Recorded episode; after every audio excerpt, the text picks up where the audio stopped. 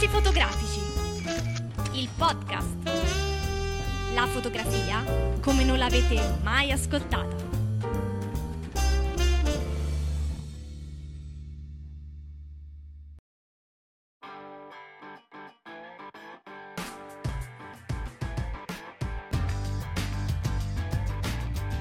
Benvenuti al nuovo podcast dei discorsi fotografici dedicato uh, alle news, podcast settimanale. Sì, lo chiamiamo anche podcast flash. Ciao a tutti, noi in queste puntate più brevi che usciranno ogni settimana parleremo delle ultime novità in campo fotografico, qualcosa su mostre e concorsi, quelli che ci piacciono di più selezionati per voi. E poi avremo anche lo spazio per domande e risposte, ne abbiamo già selezionato una per questa puntata vi ricordo che l'indirizzo email per poter mandare le vostre domande è info discorsifotografici.it. Scriveteci numerosi, noi selezioneremo ogni settimana la migliore o la più interessante, diciamo, e ne parleremo insieme. Quindi ci sentiamo ogni settimana, come avevamo già detto nell'ultimo podcast. Allora, Federico, dimmi tu, con cosa cominciamo? Le Nikon entrano nel, nel settore mirrorless. Esattamente, è una cosa già annunciata da mesi Adesso finalmente sembra che eh, sia diventata realtà perché ci sono i, i, codici, i nomi dei modelli di queste due mh, mm, fotocamere mirrorless della Nikon che eh, si eh, differenziano eh, essenzialmente per la presenza o meno del um, mirino elettronico. Le due eh, fotocamere si chiamano Nikon V1 e Nikon J1 e ehm, in pratica i corpi sono identici tranne che appunto una di queste, la V1, avrà questo mirino elettronico incorporato e l'altra invece mm, userà il classico LCD eh, dietro il corpo per appunto inquadrare il soggetto e vedere la messa a fuoco. Ora Federico, che ne pensi delle mirrorless? È un'altra mm, manovra commerciale per avere un segmento intermedio tra i segmenti intermedi o davvero può essere considerato diciamo così Mm. Ma io credo che uno dei vantaggi delle mirrorless sia eh, la leggerezza Chiaro. e il fatto che siano meno ingombranti. Quindi questa cosa forse, eh, visto che anche si vocifera che anche Canon voglia entrare in questo settore, eh, molto probabilmente il mercato va in quella direzione. Se siano meglio o siano peggio non te lo so dire. Noi mi pare che abbiamo provato al Photoshop di Milano ehm, una Sony mirrorless. Sì.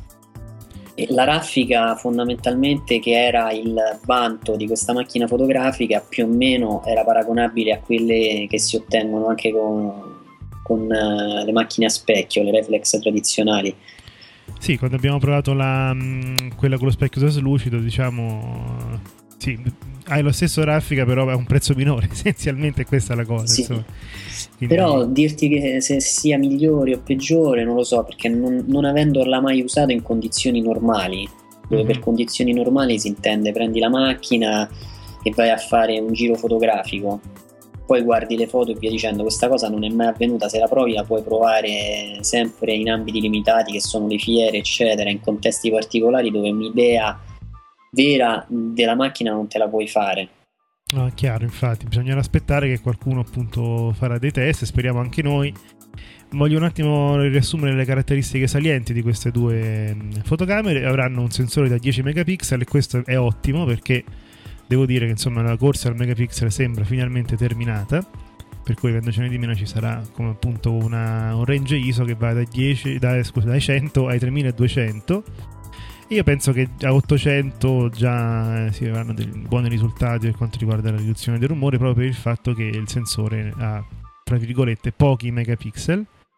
Avranno un fattore di crop di 2,7, quindi più, di più rispetto ovviamente ai sensori di X delle fotocamere reflex e eh, per quanto riguarda diciamo, la cosa più interessante è il fatto di poter cambiare gli obiettivi, perché le mirrorless sono delle fotocamere, lo ricordiamo, in cui si possono cambiare gli obiettivi. In genere hanno degli obiettivi dedicati, nel nostro caso sembra che debba uscire un 10 mm, un 1030, un 10-100 e un 30-110, gli ultimi tre obiettivi con il sistema VR. Però attenzione, ci sarà in vendita anche un adattatore per classico, eh, la classica montatura F della Nikon, quindi potreste provarci i vostri obiettivi.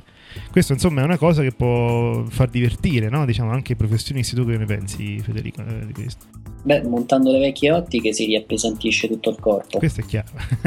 Però sai, se hai un obiettivo... La leggerezza viene meno. sì. Però ovviamente diventa un modo per ehm, alimentare la curiosità dei più resti, normalmente chi è ancorato alle vecchie attrezzature. Non so dirti se il passaggio è un po' come tra l'analogico e il digitale. Sicuramente bisogna considerare un fatto le mirrorless hanno un costo di produzione inferiore e quindi in un momento di crisi ehm, diminuire il costo di produzione mm-hmm. è qualcosa di importante quindi andrebbe valutato anche questo. Sì, quindi riempiono una fascia di mercato che forse non è ancora stata esplorata fino in fondo, anche se comunque ricordiamo ci sono già eh, fotocamere mirrorless in circolazione da un po'. Guarda, io penso principalmente che queste eh, macchine fotografiche molto probabilmente andranno a rimpiazzare il settore ehm, delle compatte per una ragione molto semplice. Gli smartphone incominciano ad avere delle lenti migliori sì, esatto. e soprattutto incominciano ad avere anche loro l'overboost dei megapixel. Quindi in pratica avere pare ad esempio che il prossimo iPhone abbia una fotocamera da circa 8-10 megapixel. Uh-huh 8-10 megapixel è praticamente una compatta già di buon livello e quindi chi è che compra, cioè tu prova a immaginare una persona che usa un cellulare che ha una fotocamera del genere e poi contemporaneamente se ne compra un'altra della stessa grandezza perché poi la compatta sarà più o meno grande quanto un cellulare mm-hmm. riempendo le tasche praticamente avendo tutte e due le tasche piene allora, in, mm, questo mi sembra più il motivo per cui incominciare a intraprendere un'idea differenziata e slegarsi dal praticamente, non so, dalla fotocamera legata al cellulare in, in questo senso. Sì, sì, infatti. In questo caso. La mirrorless è praticamente una tecnologia totalmente differente che presumo ci voglia un po' di tempo per adattarla a un cellulare. Sì, potremmo consigliare questo segmento, diciamo, mirrorless a tutti quegli i nostri amici, i nostri ascoltatori che ci chiedono voglio fare qualcosa di più con la fotografia ma non voglio spendere una tombola perché non sarà mia, il mio hobby principale. Essenzialmente questo segmento secondo me può essere ottimo per questo. Concludo con eh, una riflessione sul fatto che questi modelli non avranno eh, lo slot per il flash, quello classico, cosa che ad esempio la P7000 e la P7100 hanno e allora mi chiedo perché Nikon abbia fatto questa scelta, se non si può montare un flash che uno già ha della Nikon magari su queste nuove macchine. E sì, ci sarà il flash, diciamo così, quello built-in, ci saranno dei flash appositi per queste mirrorless, però a questo punto io sinceramente nel momento che ho dei flash miei non, non mi sento di comprarla perché non li posso usare. Mm, eh, Federico, tu che ne pensi? Beh sì, questa è una scelta di mercato, evidentemente hanno fatto un'indagine oppure è una scelta legata al limite proprio della macchina, di gestione Forse. della macchina, non lo sì, so. Sì. Questo comunque ne approfondiremo in futuro. Invece, invece... Invece, per rimanere in ambito tradizionale, delle compatte tradizionali, mm-hmm. il 15 settembre è uscita eh, la S100 della Canon. Della Canon. Allora, Canon praticamente fino a prima del 15 settembre produceva la S95 che era un'ottima macchina, era al di sotto della, del sì. modello di punta che è la G, la serie G. E la S100 praticamente ha delle caratteristiche molto interessanti. Innanzitutto ha un sensore da 12 megapixel a mio avviso anche troppo. Sì, comunque eh, non sono andati... e ha il nuovo processore di G5. L'ampiezza delle ISO eh, arriva fino a 6400 e parte dice da 80, andrebbe poi misurato in realtà. Uh-huh. Um, ha sempre la possibilità 7 preset per il bilanciamento del bianco perché questa macchina um, scatta anche i file in formato RAW quindi voi in teoria potreste scegliere di eh, selezionare il bianco, di bilanciare il bianco se scattate in JPEG, altrimenti potete, se scattate in RAW potete anche farlo dopo in post produzione. Ha uno stabilizzatore di immagine ottico e ehm,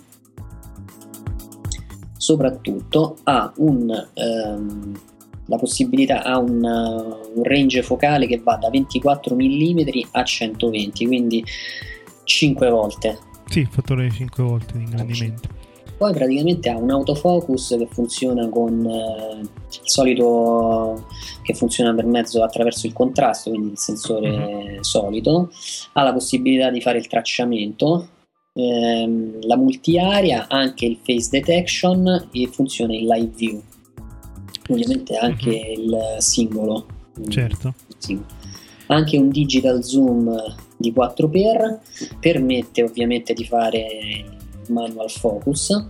Che questo insomma non è poco su una compatta, è molto bella come... Assolutamente no. La massima eh, apertura è di f2, la minima è di 5.9, quindi f2 è già un obiettivo bello luminoso. Sì, sì.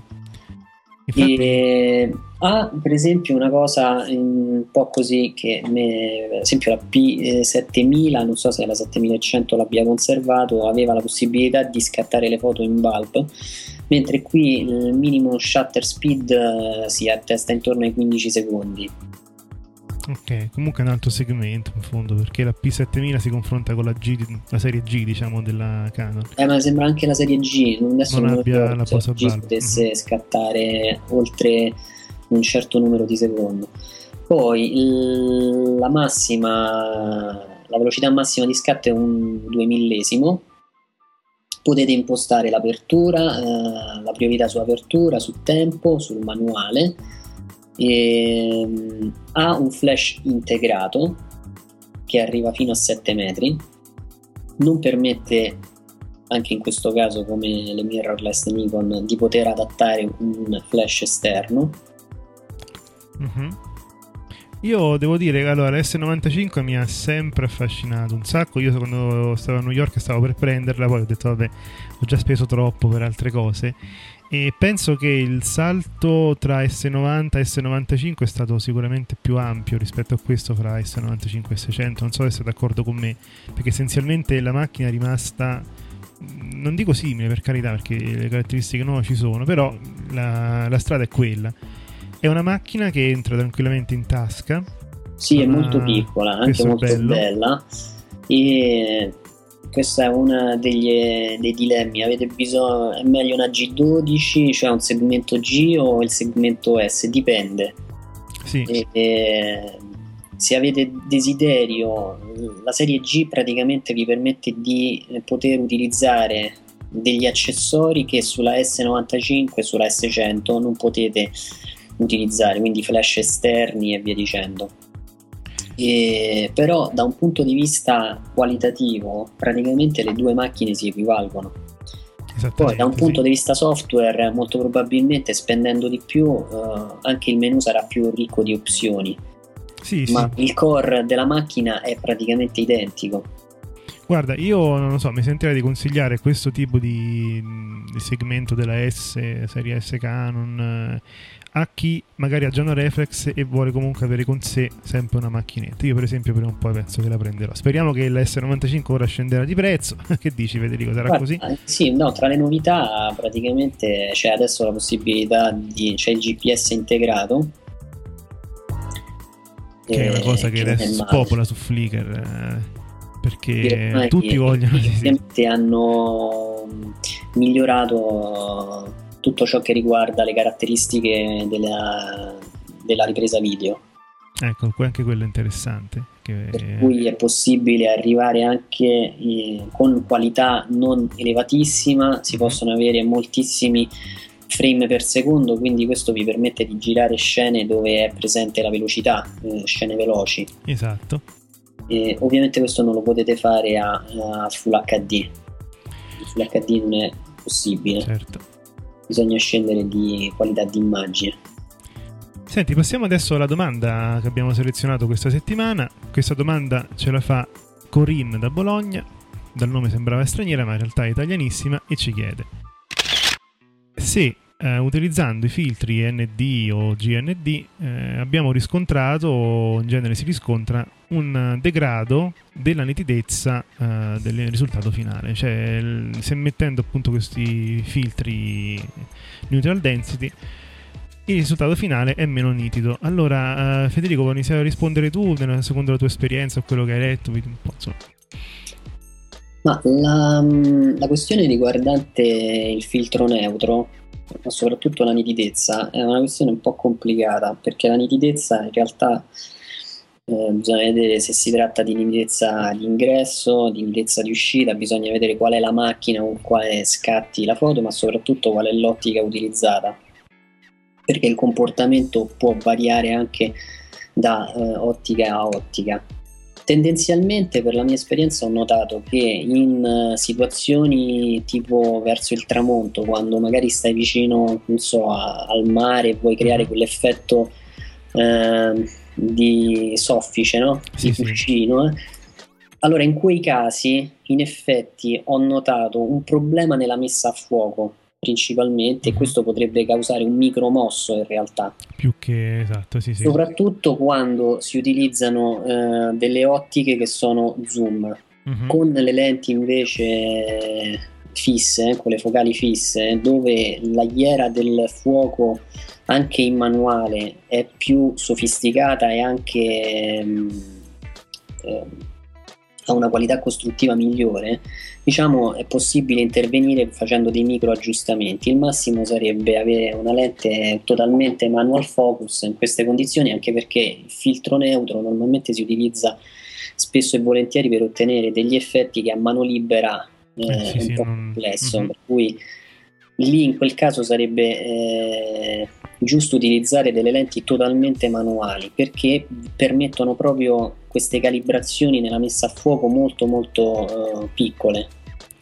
Sì, eh, lei dice infatti che nella sua esperienza lei sperimenta appunto delle, dei cali di nitidezza. Io mh, voglio rispondere un attimo secondo ecco, la mia personale esperienza, anch'io ho usato molto spesso i filtri ND al tramonto eh, sul mare o in altre circostanze o comunque magari nei boschi dove la luce non è eh, fortissima. Però anche in quei casi, utilizzando un ND4, un ND8, è difficile che eh, anche con ISO molto basse tu riesca, riesca, ad ottenere una foto con una profondità di campo bassa. Vi spiego. Eh, per ottenere appunto il tempo che desidero io, che ne so, uno, due o tre secondi, in modo che eh, appunto ci sia questo effetto di, di soffice su, sulle acque, devo comunque mettere eh, l'obiettivo a F18, F22, proprio perché altrimenti non riuscirei ad avere un tempo così, così lungo. Quindi ripeto, sia mettendo ad esempio ISO 100, sia mettendo il filtro ND4 e eh, appunto se vuoi trovare un tempo, vuoi scattare un tempo di 2-3 secondi, comunque devi chiudere l'obiettivo. Allora io con questo voglio dire che il problema di messa a fuoco è minore in questo caso perché tu hai una profondità di campo maggiore, quindi se metti a fuoco bene alla fine riesci a vedere tutto quanto molto nitido, anche con un filtro ND. Ora io non so se la domanda era relativa al fatto che ci sia un degrado generale dell'immagine, questo dipende sempre, attenzione, anche dalla qualità del filtro. Noi non ci stancheremo mai di ripeterlo, attenzione perché eh, girano dei filtri, appunto che chiamiamo filtri cinesi, no? Che eh, applicati, cioè magari c'è gente che compra un obiettivo che costa 1500 euro e ci mette questi filtri che ne costano 15 e questo è sbagliatissimo perché ci saranno tutti i problemi appunto di flare, di luci fantasma che vengono dal fatto che l- la qualità ottica di questo filtro è pessima. Allora, non diciamo quali sono le migliori marche, lo vedete sui forum, eh, ma comunque cercate di spendere, se pensate che il vostro filtro insomma, lo utilizzerete spesso, se vi piacciono quegli effetti che si ottengono con l'ND, che eh, io ricordo anche pensando a alcune foto di Federico, i filtri ND, attenzione, si usano benissimo anche di notte, non, non, per questo non vengono utilizzati perché c'è poca luce, anzi si ottengono gli effetti, vero Federico? Sì, sì. Eh. Io eh. penso che lei si riferisse più a una sorta di micromosso. Forse, probabilmente è quello il problema. Anche perché la nitidezza in realtà in post-produzione la puoi tranquillamente recuperare. Sì, quindi usate il cavalletto. Mentre il micromosso no, non lo puoi eh, recuperare. Quindi se fai un ingrandimento a 100 oltre e vedi qualcosa poi fondamentalmente alla fine il problema principale non è che l'immagine la dobbiamo vedere a monitor, esatto. la dovremmo stampare per capire effettivamente com'è sì, il sì. risultato finale. Infatti una delle cose importanti è attenzione a non stare troppo appiccicati, no? Questa cosa della nitidezza, sì, cercare il pixel. diventa un po' Sì, sì, sì, in effetti ci, ci, ci, si rimane un po' male. Ma eh, ripeto, queste cose succedevano anche a me all'inizio, eh, quindi voglio dire, non è che col tempo si impara che anche se al 100% si vede una zona che non è perfettamente messa a fuoco, ragazzi, quando poi la foto la stampate o comunque la vedete da lontano, ma anche un po' eh, per il gusto stesso della fotografia, eh, che non è mai una cosa perfetta, eh, difficilmente si cerca la perfezione, cioè la fotografia è tante cose, no? Allora in quel caso non, non vi fissate con la nitidezza. Ne riparleremo perché di sicuro di domande di questo tipo sulla nitidezza ne arrivano tante, ne sono sempre arrivate tante, per cui avremo modo di continuare a parlare. Ascolta Silvio, sì. lo sai che Steve McCarry ha vinto il Legal Hall sì. Game World? Sì, esatto. Steve McCarry vince Legal of Fame e il premio, ovviamente, oltre al fatto che è un premio dato alla carriera e ai suoi fantastici scatti, ritraggono soprattutto de- delle persone in tutto il mondo. Il premio è stato quello di appunto una Leica, una Leica M9 se non vado errato, vediamo un po' perché non ricordo. Eh, sì, una Leica M9P addirittura con tanto di firma autografa la cosa un po' è curiosa. Lui ha accettato volentieri. Sì, sì, anche se Sim McCarry ha sempre detto che lui ha una macchina fotografica, non sente il bisogno di averne più di una per volta, no? E gira solo con quello. Quindi chissà cosa ci farà. Beato lui, ha finto questa Leica. Steve McCarry è, discor- è, famoso a discorsi fotografici per aver rifiutato l'intervista. Sì, è stato uno dei pochi. cioè, rifiutato, uno dei pochi da National Geographic che aveva rifiutato l'intervista. Sì, noi ricordo abbiamo intervistato Robert Caputo, Kerry Molinski, abbiamo intervistato Michael Freeman. Sono stati tutti sempre molto gentili. Steve McCarry, vabbè, magari. Aveva detto che era però pieno di lavoro. Era pieno di lavoro, sì. Anche. Sì bisogna giustificarlo. Sì, sì, sì, comunque rimane... rimane Se abbiamo parlato di Steve McCurry, sì. ti volevo dire che ehm, a Milano... Ecco, passiamo appunto a... Dal 10 settembre al 2 ottobre 2011 a Palazzo Reale mm-hmm. c'è una bellissima eh, mostra dedicata eh, all'11 settembre. Ah, benissimo, sì e praticamente ci sono è una mostra eh, in cui mh, sono presenti diversi documenti, cioè sono i quotidiani di tutti gli Stati Uniti, le testimonianze di chi ha vissuto um, quel giorno, i contributi, più tutta una serie di immagini realizzate l'11 settembre del 2011 e nei giorni eh, subito dopo l'attentato. Sì. E ci sono fotografi foto di grandissimi fotografi, tra cui Steve McCurry.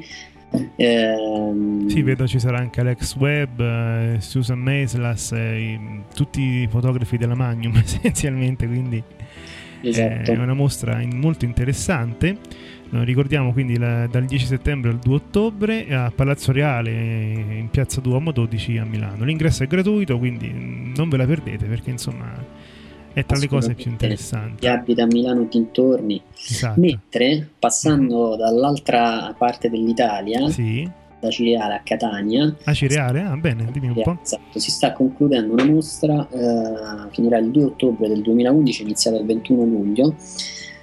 È una mostra molto interessante, eh, si intitola Nuova scuola di fotografia siciliana sì. Ovviamente fa riferimento alle figure e al lavoro di tre fotografi siciliani che sono Carmelo Bongiorno, Carmelo Nicosia e Sandro Scalia, che appartengono alla generazione di fotografi eh, nati in Sicilia tra il 1950 e il 1960 e che vivono e lavorano in Sicilia. E anche qui la mostra è molto interessante per chi vive in Sicilia, chi vive vicino a Catania. Sì. È male la consigliamo, cioè abbiamo visto alcune foto esposte, sono davvero anche chi ama soprattutto la Sicilia, perché molte foto esposte parleranno appunto della realtà quotidiana siciliana di oggi.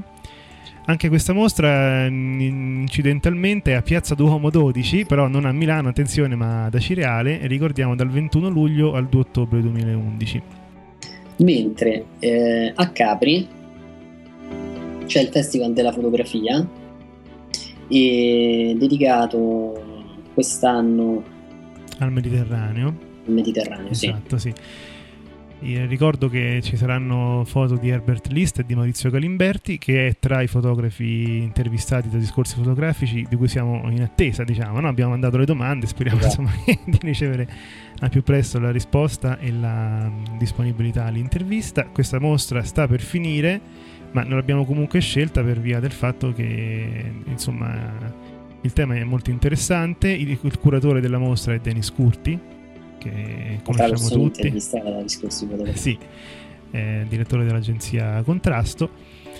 E l'ingresso è libero anche in questo caso e gli orari sono dal martedì alla domenica dalle 10 alle 14 e dalle 17 alle 20 a Capri eh, in via Certosa qui non c'è il numero sul, sul sito però comunque è Piazza del Duomo non è Piazza del Duomo è via Certosa a Capri e finiamo questa rassegna di mh, eventi selezionati con un evento molto importante che eh, sarà proprio qui vicino a dove siamo noi, a Roma.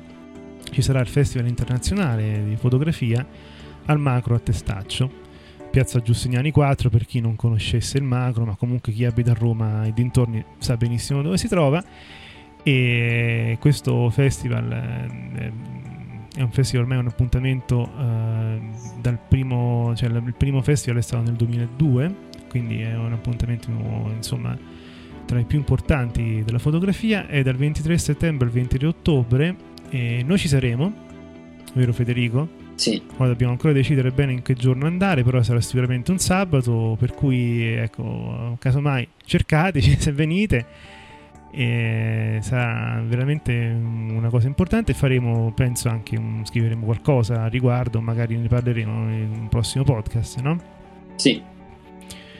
Bene ehm, io direi che abbiamo finito ci possiamo salutare. Noi vi diamo appuntamento la prossima settimana e ricordiamo il podcast quello classico non è terminato. Attenzione il podcast quello con il fotobar con le interviste ci sarà uscirà comunque essenzialmente una volta al mese se ci riusciamo anche ogni 20 giorni Mm, per adesso è tutto, Federico. Salutiamo i nostri Saremo la prossima settimana il vincitore del concorso. Esatto, fra pochissimo ci sarà appunto l'estrazione. L'estrazione sarà mh, mm, eh, fatta vi- video, così tu- tutti potete appunto vedere chi, chi ha vinto. Il vincitore sarà contattato e sarà ospite del nostro podcast se vorrà. Bene, detto questo, vi salutiamo. Ciao a tutti da Silvio e da Federico.